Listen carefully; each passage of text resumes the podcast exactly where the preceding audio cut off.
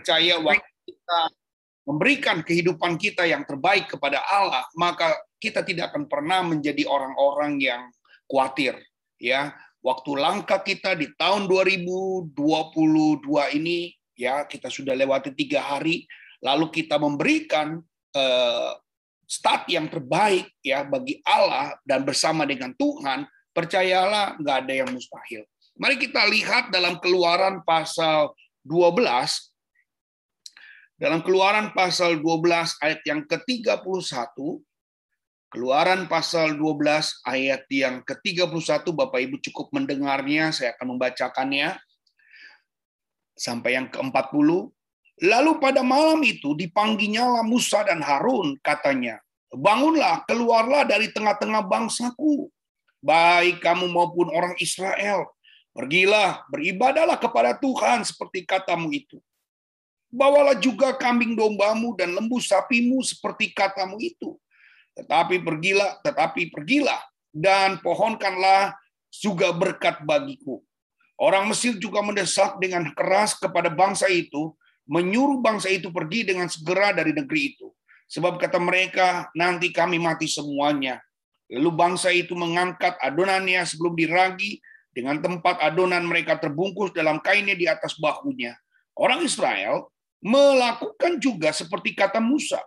Mereka meminta dari orang Mesir barang-barang emas dan perak, serta kain-kain, dan Tuhan membuat orang Mesir bermurah hati terhadap bangsa itu, sehingga memenuhi permintaan mereka. Demikianlah mereka merampasi orang Mesir itu. Kemudian berangkatlah orang Israel dari Ramses ke Sukot, kira-kira enam ratus ribu orang laki-laki berjalan kaki, tidak termasuk anak-anak, juga banyak orang dari berbagai bangsa-bangsa turut dengan mereka. Lagi sangat banyak ternak kambing, domba, dan lembu sapi. Adonan yang dibawa mereka dari Mesir dibakarlah menjadi roti bundar yang tidak beragi, sebab adonan itu tidak diragi karena mereka diusir Mesir dan tidak dapat berlambat-lambat, dan mereka tidak pula menyediakan bekal baginya. Lamanya orang Israel diam di Mesir adalah empat ratus tiga puluh tahun. Haleluya. Bapak Ibu kasih dalam Tuhan, apa yang kita bisa ambil dari kisah perjalanan Musa ketika dia membebaskan bangsa Israel? Pastinya waktu dia ingin membebaskan bangsa Israel berkali-kali ya mendapatkan satu penolakan dari Raja Firaun. Firaun tidak ingin mereka berangkat karena Firaun tidak mau merasakan mereka itu menang. Karena ketika dia berangkat atau keluar dari Mesir berarti bangsa Mesir kalah dan mereka menang. Dan disinilah yang bisa kita kenal, kita bisa ketahui dalam setiap langkah kehidupan kita, ya dalam perjalanan-perjalanan kehidupan kita, kadang memang kita mengalami banyak hal, banyak mengalami yang namanya sebuah peristiwa, kejadian. Tetapi hal inilah yang menjadikan uh, Musa sebagai orang yang memang ditunjuk Allah. Nah ini usia Musa tidak lagi muda, usia Musa sudah mencapai delapan puluh tahun, bisa dibayangkan dia sudah sangat mengenal kota Mesir, karena di dalamnya dia pernah tinggal selama empat puluh tahun bersama dengan putri Firaun, dia dipelihara, dia dibesarkan, dia belajar ilmu perang, ya, dia belajar tentang strategi perang, bahkan Ramses sendiri, anak kandung daripada putri Firaun, menjadi saingan Musa pada waktu itu. Memang betul-betul Tuhan memilih Musa yang tahu betul eh, apa yang terjadi di negeri tersebut. Dia pilih Musa karena dia tahu betul keadaan kota tersebut. Nah, inilah perjalanan yang kadang-kadang kita pikir uh, sesuatu yang menyenangkan. Banyak orang berpikir, bangsa Israel bebas dari Mesir, maka dia akan menemukan sesuatu kebahagiaan. Bangsa Israel yang keluar dari Mesir, mereka uh, sepertinya akan mendapatkan angin segar. Ya, kota yang, ya, minta maaf, Bagus Winda, kenapa angkat tangan? Ada ada masalah? Ya. Supaya ini nggak nongol, ya oke. Okay. Di chat aja kalau ada apa-apa, silakan nanti bisa dibantu, uh, ada co-hostnya. Nah, jadi kalau kita mengalami masa-masa di dalam setiap uh, tantangan kehidupan kita, ya biasanya harapan kita kan seperti uh, tahun-tahun sebelumnya, dua ribu dua puluh dua akan menjadi tahun yang hebat, dua ribu dua puluh dua menjadi tahun yang menyenangkan, dua ribu dua puluh dua akan sukses, ya itu harapan, sama. Orang Israel yang tinggal hampir empat ratus tiga puluh tahun di Mesir, Mereka sudah berpikir bahwa ah ini akan aman, ini akan nyaman sekali. Tetapi bisa dibayangkan apa yang terjadi di sana. Satu peristiwa yang sangat-sangat eh, mereka seperti kembali lagi menghayal. Wah, kenapa ya kok bangsa Mesir itu eh, baik sekali kepada kami, dan ada kerinduan mereka untuk membandingkan kenapa kami nggak di Mesir saja. Kami diperlakukan seperti saudara di sana. Tidak seperti di padang gurun ketika Musa membawa mereka pergi, panasnya luar biasa. Padang gurun bisa dibayangkan itu punya derajat panas yang hampir mungkin dua kali lipat daripada kita di darat. Bahkan mereka mungkin marah pada saat itu dengan Musa, yang mereka pikir keluar dari Mesir itu adalah dapatkan kota yang bagus. Waktu mereka keluar dari Mesir sudah disediakan kota yang indah, yang paling tidak sama dengan kota yang dia ala diami mereka pada waktu empat ratus tiga puluh tahun lamanya. Bahkan mereka juga membawa roti seadanya, mereka membawa. Nah, ini sebuah peristiwa yang kadang-kadang terjadi dalam diri kita. Suatu peristiwa yang mungkin kita idam-idamkan, tadi saya sudah katakan, Bapak Ibu selalu berharap di tahun dua ribu dua puluh dua ini akan menjadi tahun yang sangat hebat, tahun yang luar biasa, tahun yang penuh gilang gebilang, itu semua pasti menjadi harapan kita. Namun apa yang terjadi seringkali tidak sedemikian. Nah, kita kembali lagi flashback dengan apa yang pernah terjadi sebelumnya. Ya, kita lihat Firaun tidak seperti apa yang diharapkan. Memang rakyat-rakyatnya itu telah memberikan sesuatu yang baik kepada orang-orang Israel pada waktu meninggalkan, tetapi tidak berlaku kepada Firaun. Kadang-kadang orang pernah berpikir, kenapa kok Firaun bisa begitu keras ya? Kenapa Firaun itu kok sepertinya menentang sekali? Nah, ini yang kita tidak boleh lupakan. Kekerasan hati daripada Raja Firaun ini memang Allah izinkan. Ya, memang Allah mengizinkan kekerasan hati daripada Firaun untuk tidak membiarkan bangsa Israel itu dengan mudah, atau Musa membawa bangsa Israel gampang untuk menjalani perjalanannya. Dibuatlah sesuatu yang rumit dalam kehidupan mereka. Cuma kita bisa melihat sembilan kali Allah menunjukkan mujizat kepada Fir'aun. Bagaimana Tuhan bisa menunjukkan mujizat-mujizatnya.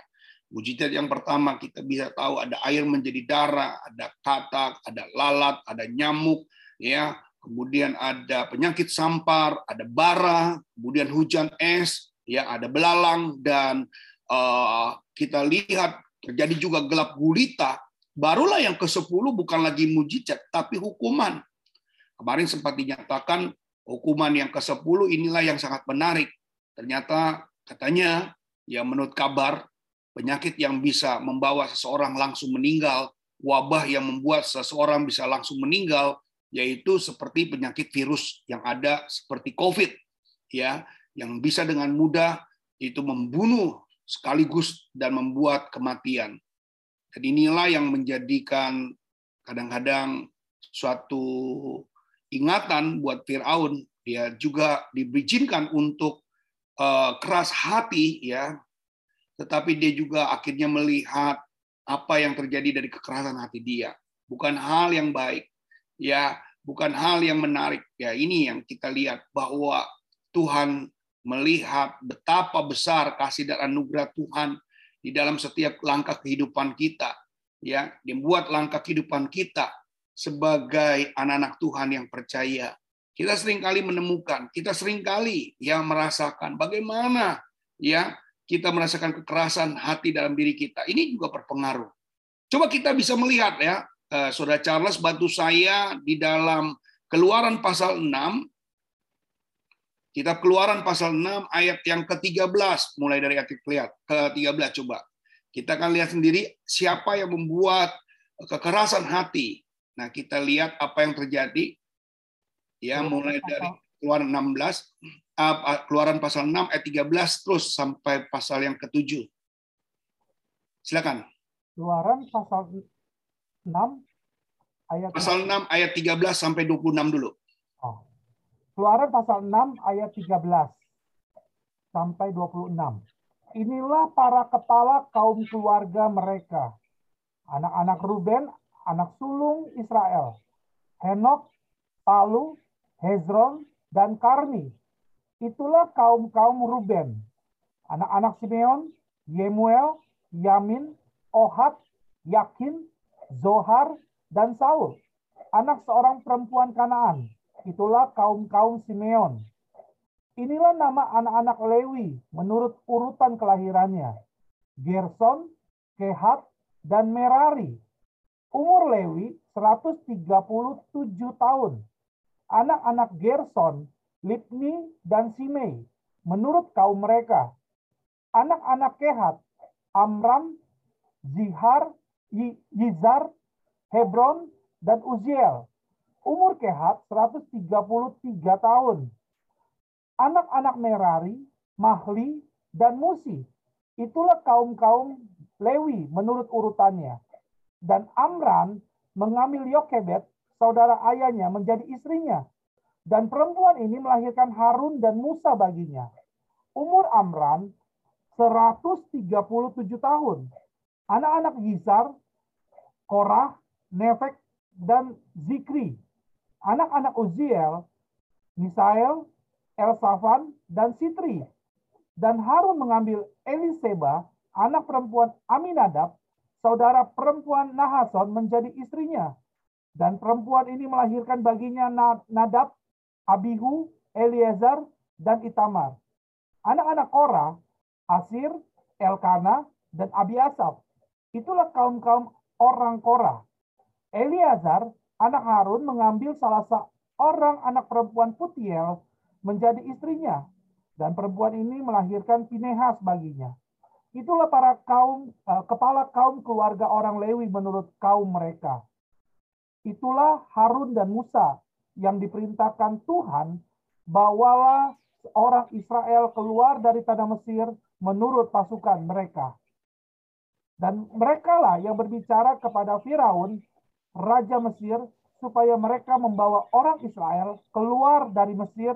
Itulah Musa dan Harun. Amin. Oke. Pasal tujuh ayat satu sampai tiga. Ya, pasal tujuh ayat satu sampai tiga. Silakan Pak Charles. Suara tujuh ayat satu, berfirmanlah Tuhan kepada Musa, lihat, aku mengangkat engkau sebagai Allah bagi Firaun, dan Harun abangmu akan menjadi nabimu. Engkau harus mengatakan segala yang kuperintahkan kepadamu. Dan Harun, abangmu, harus berbicara kepada Firaun, supaya dibiarkannya orang Israel itu pergi dari negerinya. Itulah, tetapi aku akan mengeraskan hati Firaun. Nah, catat baik-baik. Ya, ini yang kita akan temukan. Bagaimana setelah sembilan kali Allah menunjukkan mujizat kepada Firaun, kenapa tadi saya sebutkan, uh, saya suruh meminta Pak Charles untuk membacakan urutan-urutannya, ini adalah bagian bagaimana Tuhan merencanakan sesuatu secara terencana. Ya, Tuhan kalau mengerjakan secara, secara luar biasa dengan struktur yang rapi. Tetapi ada hal yang kadang-kadang susunan yang sudah terapi ini, susunan ataupun kita seperti orang-orang percaya yang sudah membuat satu visi misi terbaik dalam perjalanan kita nanti tahun dua ribu dua puluh dua, pasti ada sesuatu yang sudah kita inginkan, ini pasti goal. Kenapa? Karena kita kompak. Tetapi ada satu yang hal yang tidak boleh kita lupakan. Nah, silakan lanjutkan lagi yang ketiga. Tetapi aku akan mengeraskan hati Firaun, dan aku akan memperbanyak tanda-tanda dan mujizat-mujizat yang kubuat di tanah Mesir. Ayat empat, ini penting. Bila mana Firaun tidak mendengarkan kamu, maka aku akan mendatangkan tanganku kepada Mesir, dan mengeluarkan pasukanku, umatku, orang Israel, dari tanah Mesir. Dengan hukuman-hukuman yang berat. Ayat tiga belas. Tetapi hati Firaun berkeras, sehingga tidak mau mendengarkan mereka keduanya, seperti yang telah difirmankan Tuhan. Haleluya. Terima kasih. Jadi sangat jelas sekali hari ini kita membuka ya satu hal bahwa kadang usaha sudah kita lakukan, pekerjaan sudah kita siapkan, sudah rapi tersusun, tetapi ada satu persen yang kita tidak boleh lupakan. Mungkin itu adalah sembilan puluh persen kalau menurut saya. ketika Tuhan bertindak, ketika Tuhan membuat sebuah perjalanan yang tidak seperti yang diharapkan dari pasal yang ke enam belas, kita tadi sudah baca bahwa mereka sepertinya akan mendapatkan jalan yang mudah, tetapi di situ kita melihat. Sama, ada orang yang suka mengeraskan hati yang mengakibatkan kejadian fatal bagi keluarganya. Ini kejadian terjadi bagi, ya tadi saya katakan Firaun. Kenapa ada sembilan kali menunjukkan mujizat kepada Firaun? Ingin memberitahukan, kenapa? Karena ada kekerasan hati yang memang Allah buat kadang-kadang kepada seseorang untuk meneguhkan kita. Dan kita sebagai orang-orang yang dipercayakan Tuhan tetap bertahan. Ini yang tidak boleh kita lupakan. Tadi pagi saya sempat mengisi isi firman Tuhan di kebaktian guru-guru. Saya cuma katakan untuk kita menjadi maju ke depan bersama dengan Tuhan, ada tiga hal yang harus kita lakukan. Yang pertama, jangan ingat kembali kegagalan-kegagalan yang pernah terjadi dalam diri kita. Ya. Yang pertama, jangan pernah ingat kembali kegagalan yang pernah terjadi dalam diri kita. Yang kedua, kita harus punya langkah iman. Ya, kenapa kita punya langkah iman? Karena langkah imanlah yang menentukan segala sesuatu perjalanan kita akan menjadi mudah. Segala sesuatu yang kita kerjakan penuh dengan semangat karena iman yang menentukan, iman yang menunjukkan itu bukan sekedar tapi betul-betul menjadi iman yang berkualitas seperti saudara yang saat ini mungkin selalu bersetia sedia kepada Tuhan, setia kepada Tuhan. Dan yang ketiga, jangan lupa menjadi saksinya Dia. Itulah kalau kita mau minta Tuhan memimpin dalam hidup kita ke maju ke depan, jangan lupa ya, jangan ingat kegagalan. Yang kedua, langkai dengan iman, dan yang ketiga, bersaksi. Kenapa perlu bersaksi? Supaya kita bisa menceritakan, membagi cerita kita kepada orang yang lain yang sedang dalam keadaan lemah. Membagi cerita kita bagi siapapun yang saat ini sedang dalam terpuruk, lalu mendengar kisah kita, dia jadi bersemangat. Kapan yang bisa menceritakan Tuhan kalau bukan saudara dan saya? Apakah saudara tidak mau berbagi cerita saudara supaya ini bisa mengingatkan orang lain untuk tetap bertahan kepada Tuhan? Mungkin kita bisa menjadi orang yang menguatkan. Kita tidak boleh lupa, kita bisa menjadi orang yang menguatkan seorang atau sesama teman kita yang sedang mengalami mungkin keterpurukan. Mari kita mulai segala sesuatunya. Kita percaya bahwa Tuhan akan selalu membawa kemenangan. Nah, kalau kita lihat dalam kitab Keluaran tentang sepuluh hukum Taurat, ada hal-hal yang mungkin kebebasan di satu pihak, hukuman di pihak lain. Ya, ini pernah terjadi di Mesir. Bagaimana dibebaskan bangsa Israel, tapi satu bangsa lain dia sedang kepusingan dengan sembilan tulah yang Tuhan alami. Bukan hal yang mudah, saudara bisa bersama dengan binatang-binatang yang jijik ini, binatang yang kotor seperti ini. Kadang-kadang kita bisa melihat, ya mungkin satu hari kita sedang panas, kita minta hujan, ada satu sisi lain minta panas karena terlalu banyak hujan sehingga banjir, ya. Satu sisi Tuhan ada di posisi mana, seringkali kita pernah berpikir, saya pernah berpikir, Tuhan, satu hal orang minta hujan, satu hal minta jangan hujan. Kalau jangan hujan, kenapa banjir? Ya, Tuhan kirim hujan, kenapa Pak petani-petani yang ada di daerah-daerah kekeringan sehingga semua tanamannya mati karena tidak ada air. Jadi kadang-kadang itu yang pernah seringkali terjadi dalam diri kita. Ya, pembebasan di satu pihak, hukuman di pihak lain. Kadang-kadang kita berpikir Tuhan kasih saya untung, tetapi di balik itu semua ada orang yang menderita. Jadi semuanya itu menjadi satu irama dalam kehidupan. Ya, kita harus yakin dalam sebuah irama dalam kehidupan ini yang sangat menarik. Bagaimana kita bisa menjadikan Allah bisa menjadi sesuatu, ya, penyelamatan bagi setiap orang untuk bisa datang kepada Tuhan. Di mana Tuhan ingin ada satu hal yang Tuhan mau rindukan supaya kita sebagai orang percaya bisa diselamatkan. Saya minta Pak Samuel untuk bisa membacanya kembali ke dalam Keluaran pasal dua belas, Keluaran pasal dua belas ayat lima sampai sebelas. Keluaran pasal dua belas ayat lima sampai sebelas. Silakan, Pak. Demikian firman Tuhan yang ada dalam Keluaran lima, Keluaran dua belas ayat lima sampai berapa, Yol? sebelas. Sampai sebelas, demikian firman Tuhan. Anak dombamu itu harus jantan, tidak bercela, berumur setahun, kamu boleh ambil domba atau kambing. Kamu harus mengurungnya sampai hari yang keempat belas bulan ini, lalu seluruh jemaah Israel yang berkumpul harus menyembelih pada waktu senja. Kemudian dari darahnya haruslah diambil sedikit dan dibubuhkan pada kedua tiang pintu dan pada ambang atas pada rumah-rumah di mana orang memakannya. Dagingnya harus dimakan mereka pada malam itu juga, yang dipanggang mereka harus makan dengan roti yang tidak beragi beserta sayur pahit. Jangan kamu memakannya mentah atau direbus dalam air, hanya dipanggang di api, lengkap dengan kepalanya dan betisnya dan isi perutnya. Janganlah kamu tinggalkan apa-apa dari daging itu sampai pagi. Apa yang tinggal sampai pagi kamu bakarlah habis dengan api. Dan beginilah kamu memakan, memakannya, pinggangmu berikat, kasut pada kakimu, dan tongkat di tanganmu. Buru-burulah kamu memakannya, itulah Paskah bagi Tuhan. Baik, puji Tuhan, terima kasih. Apa sih maksud daripada ayat ini? Mungkin kita agak sedikit bingung ya. Kok kenapa kok bisa seperti ini dan seperti itu? Kita harus memahaminya, Saudara. Bahwa segala sesuatu yang Tuhan mau ajarkan memang secara terinci. Saudara-saudara, kita bisa membayangkan bahwa Allah kita, Allah yang sangat-sangat, kalau saya katakan, dia sangat-sangat selektif dalam melakukan segala sesuatu. Karena dia sudah tahu apa yang akan terjadi kalau kita lalai dalam hal yang satu itu. Sama seperti kita bandingkan dengan Kain dan Habel, kenapa persembahan Kain tidak diterima? Bukan Allah nggak suka dengan tanaman, Allah nggak suka dengan buah-buahan, bukan seperti itu. Tetapi yang dilakukan oleh uh, Habel itu lebih tepat dengan apa yang Allah inginkan. Korban bakaranlah yang menjadikan persembahan yang terbaik. Bukan Allah membenci pohon-pohonan, bukan Allah membenci buah-buahan, bukan seperti itu. Tetapi mereka yang melakukan ketepatan. Nah, kadang-kadang kita tidak berpikir bahwa yang penting ini yang terbaik. Yang melayani walaupun hati nggak ada, yang penting melayani.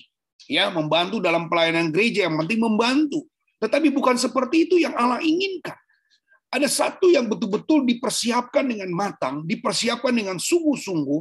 Saya nggak mengerti kalau ada banyak hal-hal yang terjadi di dalam Alkitab, sebagaimana waktu membangun bait Allah tidak ada bunyi palu, ya, bahkan tidak ada uh, paku-paku yang uh, be, apa yang dipukul, karena kalau menurut saya ini adalah sistem knockdown yang dibangun dan itu perlu betul-betul persiapan yang yang sangat-sangat ya pantas saja cukup lama dalam membangun bait Allah, karena memang persiapan ataupun tata cara kerjanya pun diatur oleh Allah. Bagaimana Batrano juga itu dibangun dengan berpetak-petak, bukan dasar pemikiran daripada Nuh, tetapi Allah yang mengatur, maaf, Allah yang mengatur Nuh untuk menempatkan batra tersebut sehingga batra Nuh tersebut bisa bertahan dan bisa uh, menyimpan orang-orang serta binatang yang cukup banyak. Jadi betul-betul teori-teori atau Allah adalah arsitek yang unggul ya.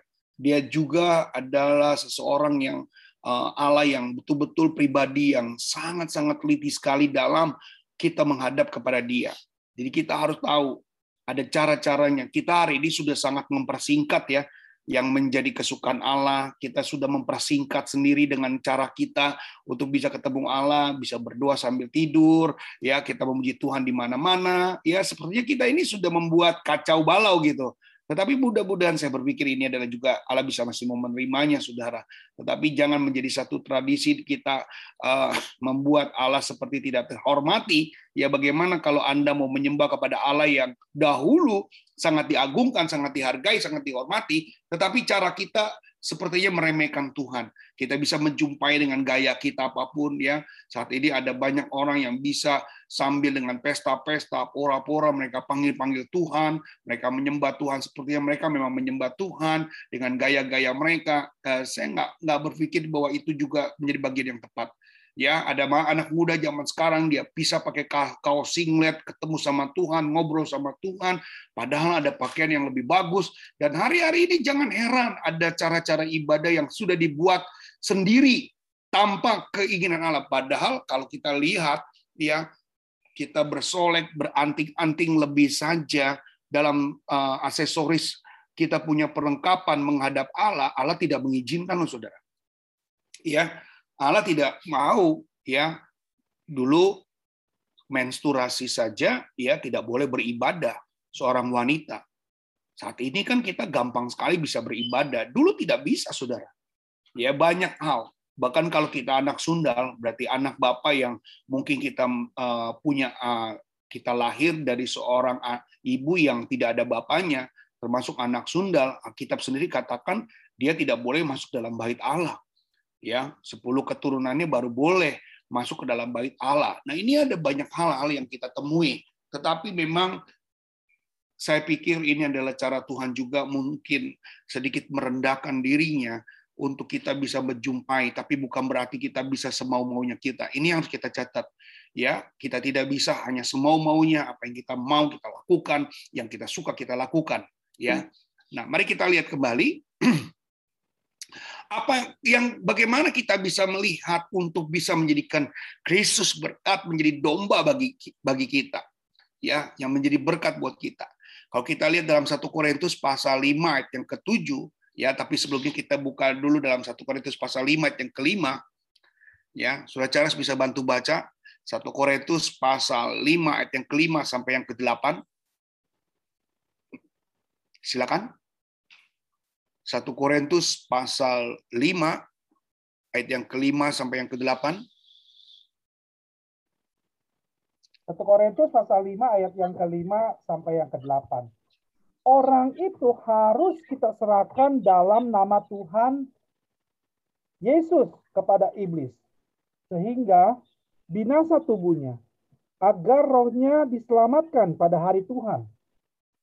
Kemegahanmu tidak baik. Tidak tahukah kamu bahwa sedikit ragi menghamilkan seluruh adonan? Buanglah ragi yang lama itu, supaya kamu menjadi adonan yang baru. Sebab kamu memang tidak beragi. Sebab anak domba pasca kita juga telah disembeli, yaitu Kristus.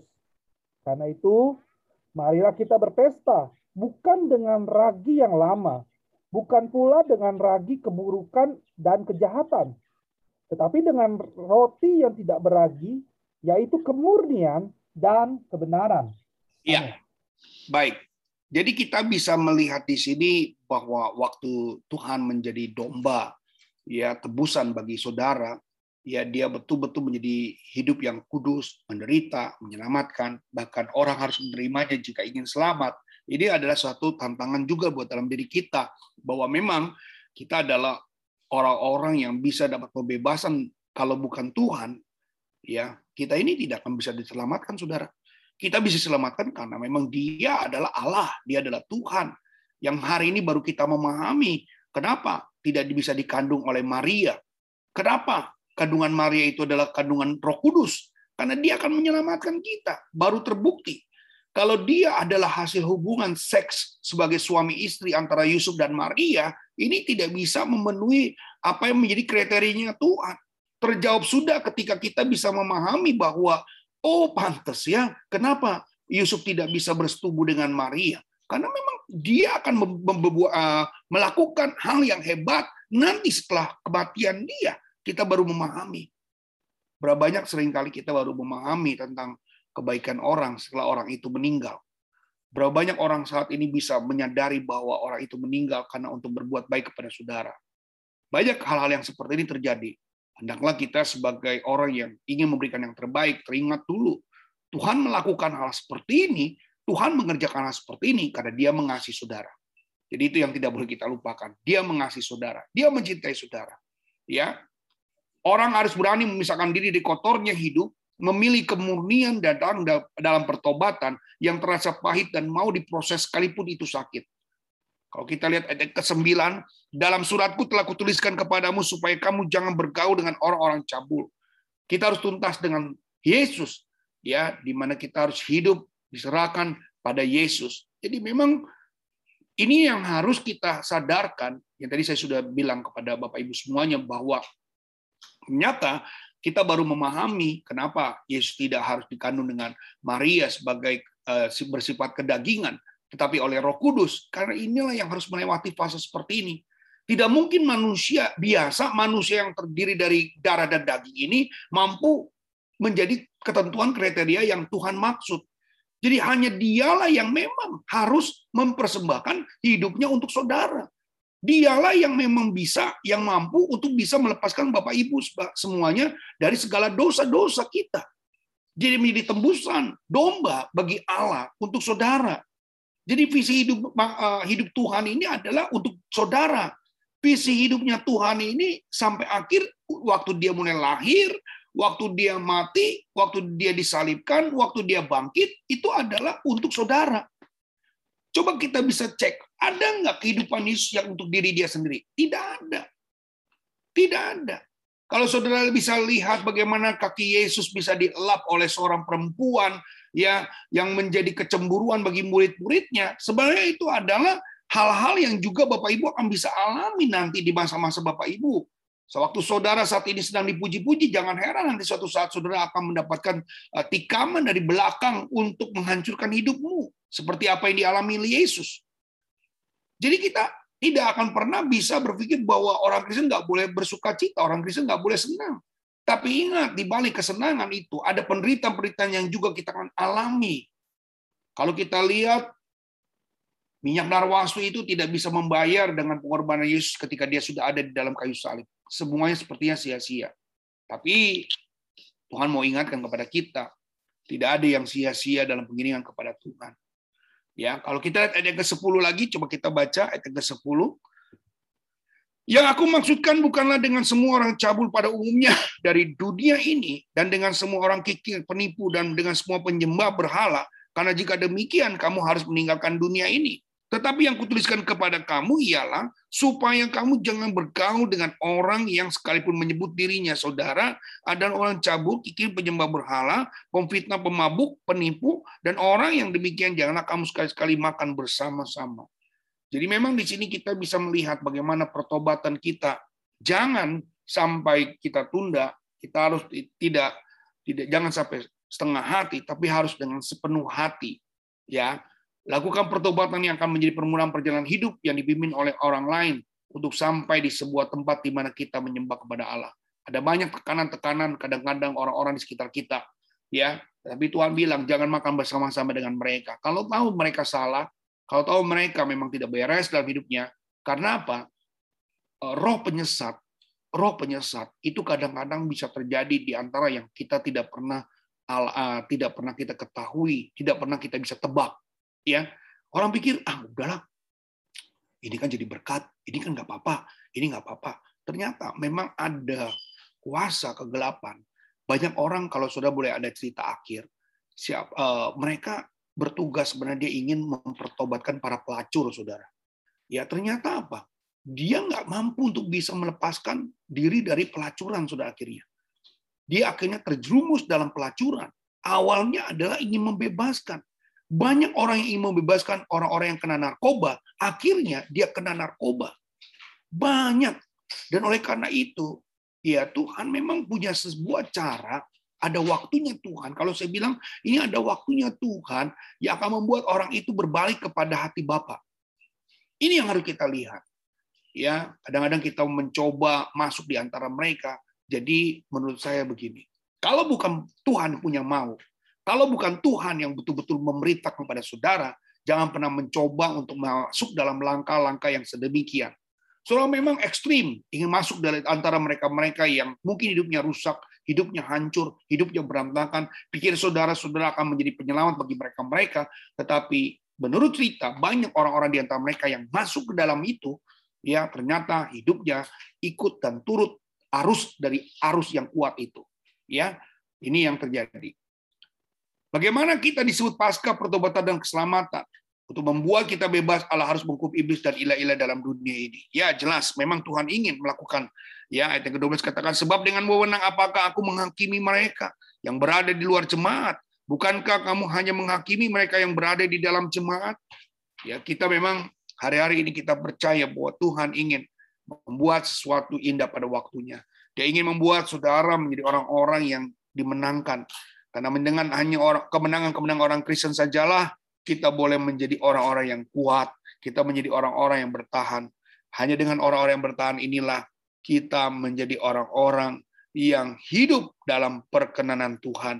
Supaya kita tahu bahwa jika kami tidak menguasai diri dalam pelayanan, kami tidak menguasai diri dengan sungguh-sungguh, kasih Kristus yang menguasai kami ini akan meninggalkan kita. Jangan pernah kita merasa bahwa segala sesuatu yang Tuhan mau inginkan itu menjadikan satu penolakan karena kita sendiri. Kita lihat ke dalam kedaulatan Allah, ada banyak hal Tuhan bisa memperlihatkan sendiri dalam kedaulatannya kepada diri kita. Kita baca kembali dia di dalam ayat yang ke tiga belas. Ayat yang ke tiga belas katakan apa? Ya.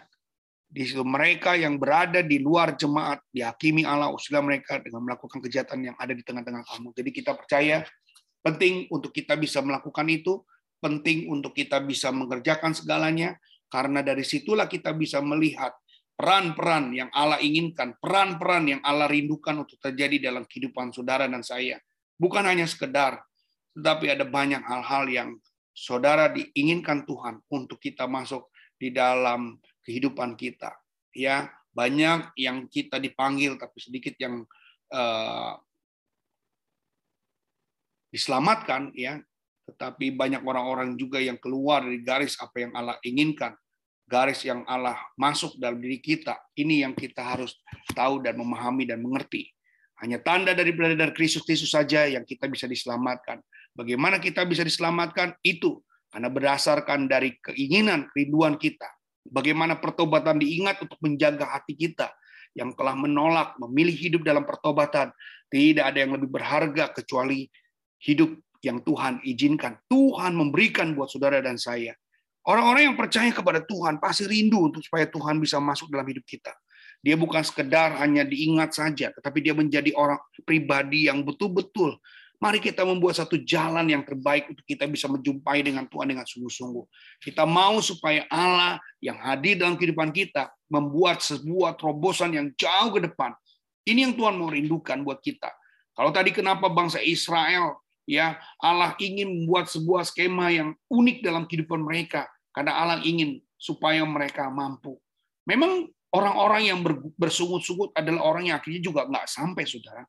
Orang-orang yang menghakimi Musa adalah orang-orang yang tertinggal juga, dan mereka rata-rata mati di padang gurun. Mereka nggak ada yang masuk dalam tanah Kanaan. Tetapi disitulah kenapa Allah izinkan hal itu terjadi? Karena Allah ingin supaya keturunan mereka tidak mengikuti apa leluhurnya lakukan.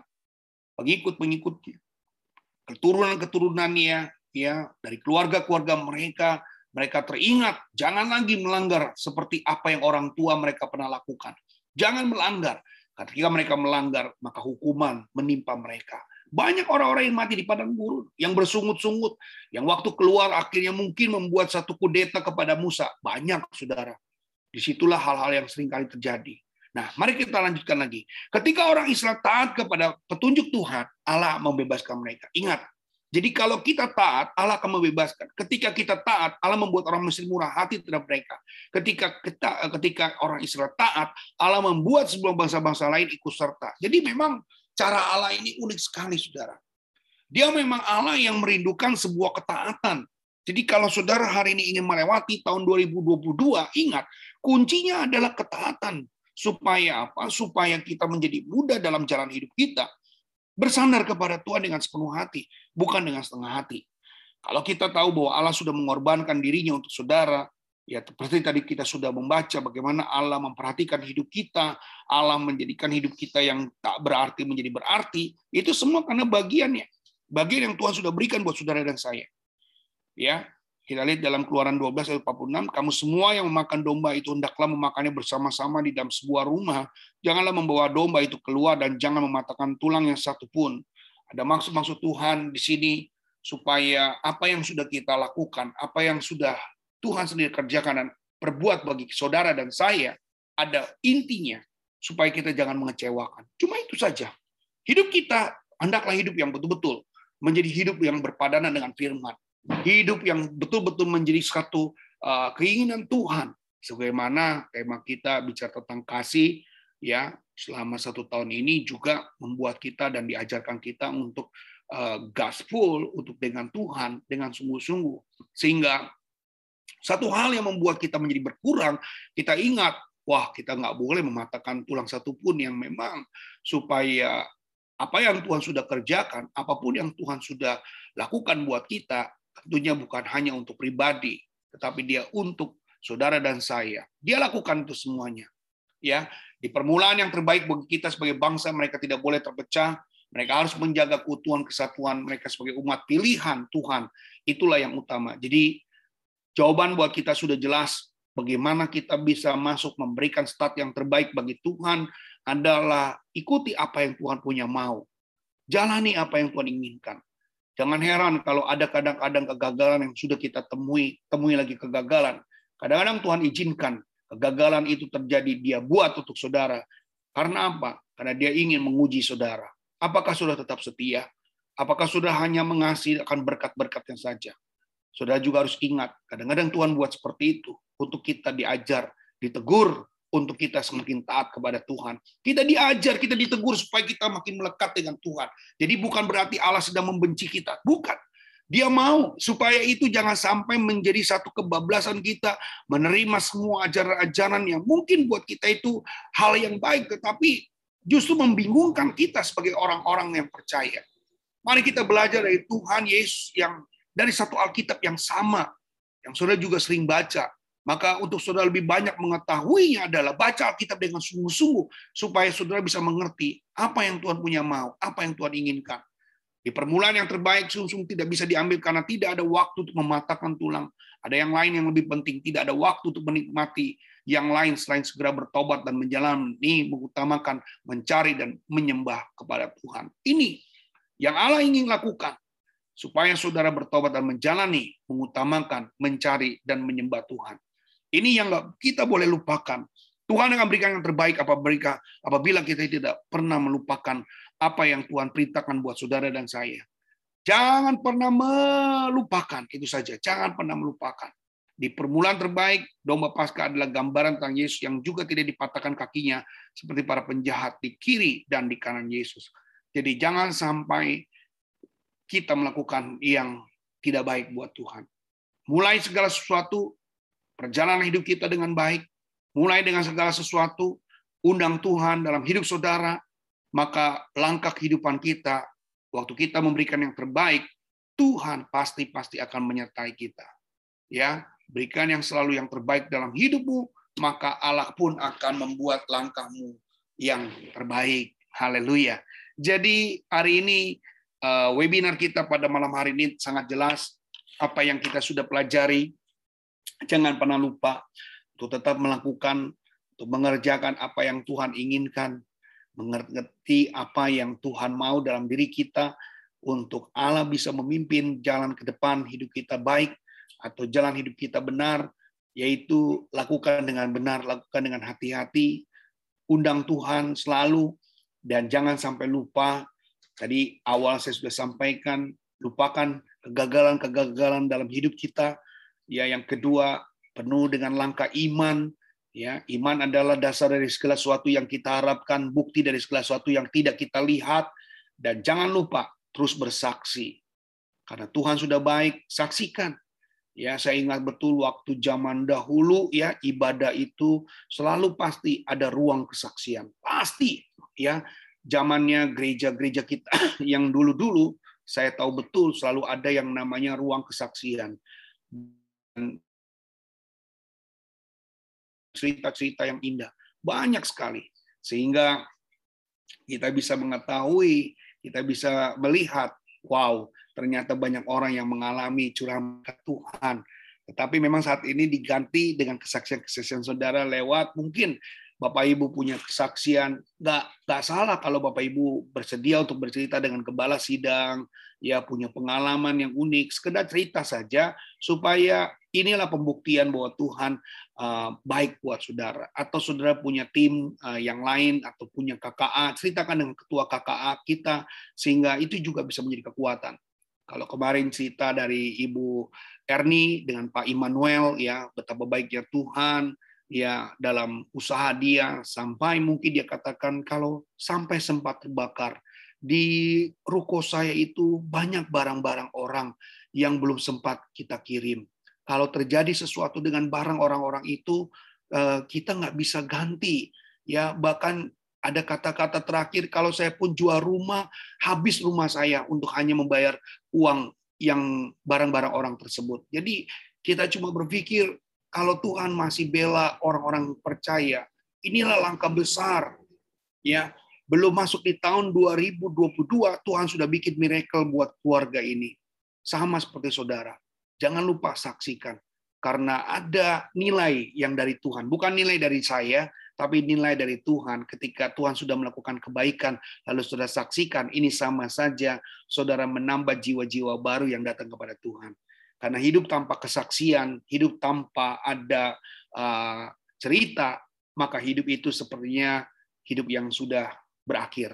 Kalau saudara ingin hidup ada lanjutan, ceritakan kebaikan Tuhan. Amin. Jadi jangan pernah saudara bosan untuk bercerita. Ya, ceritakan saja. Mungkin buat orang lain itu hal yang biasa, tapi buat saudara itu hal yang luar biasa. Terima kasih saudara untuk malam hari ini. Ya, mungkin ada Bapak Ibu yang mau bertanya. Silakan kalau ada yang mau bertanya bisa buka mic-nya atau cukup bisa diinformasikan. Saudara Charles boleh dimatikan. Haleluya. Ada yang mau bertanya Bapak Ibu? Apa?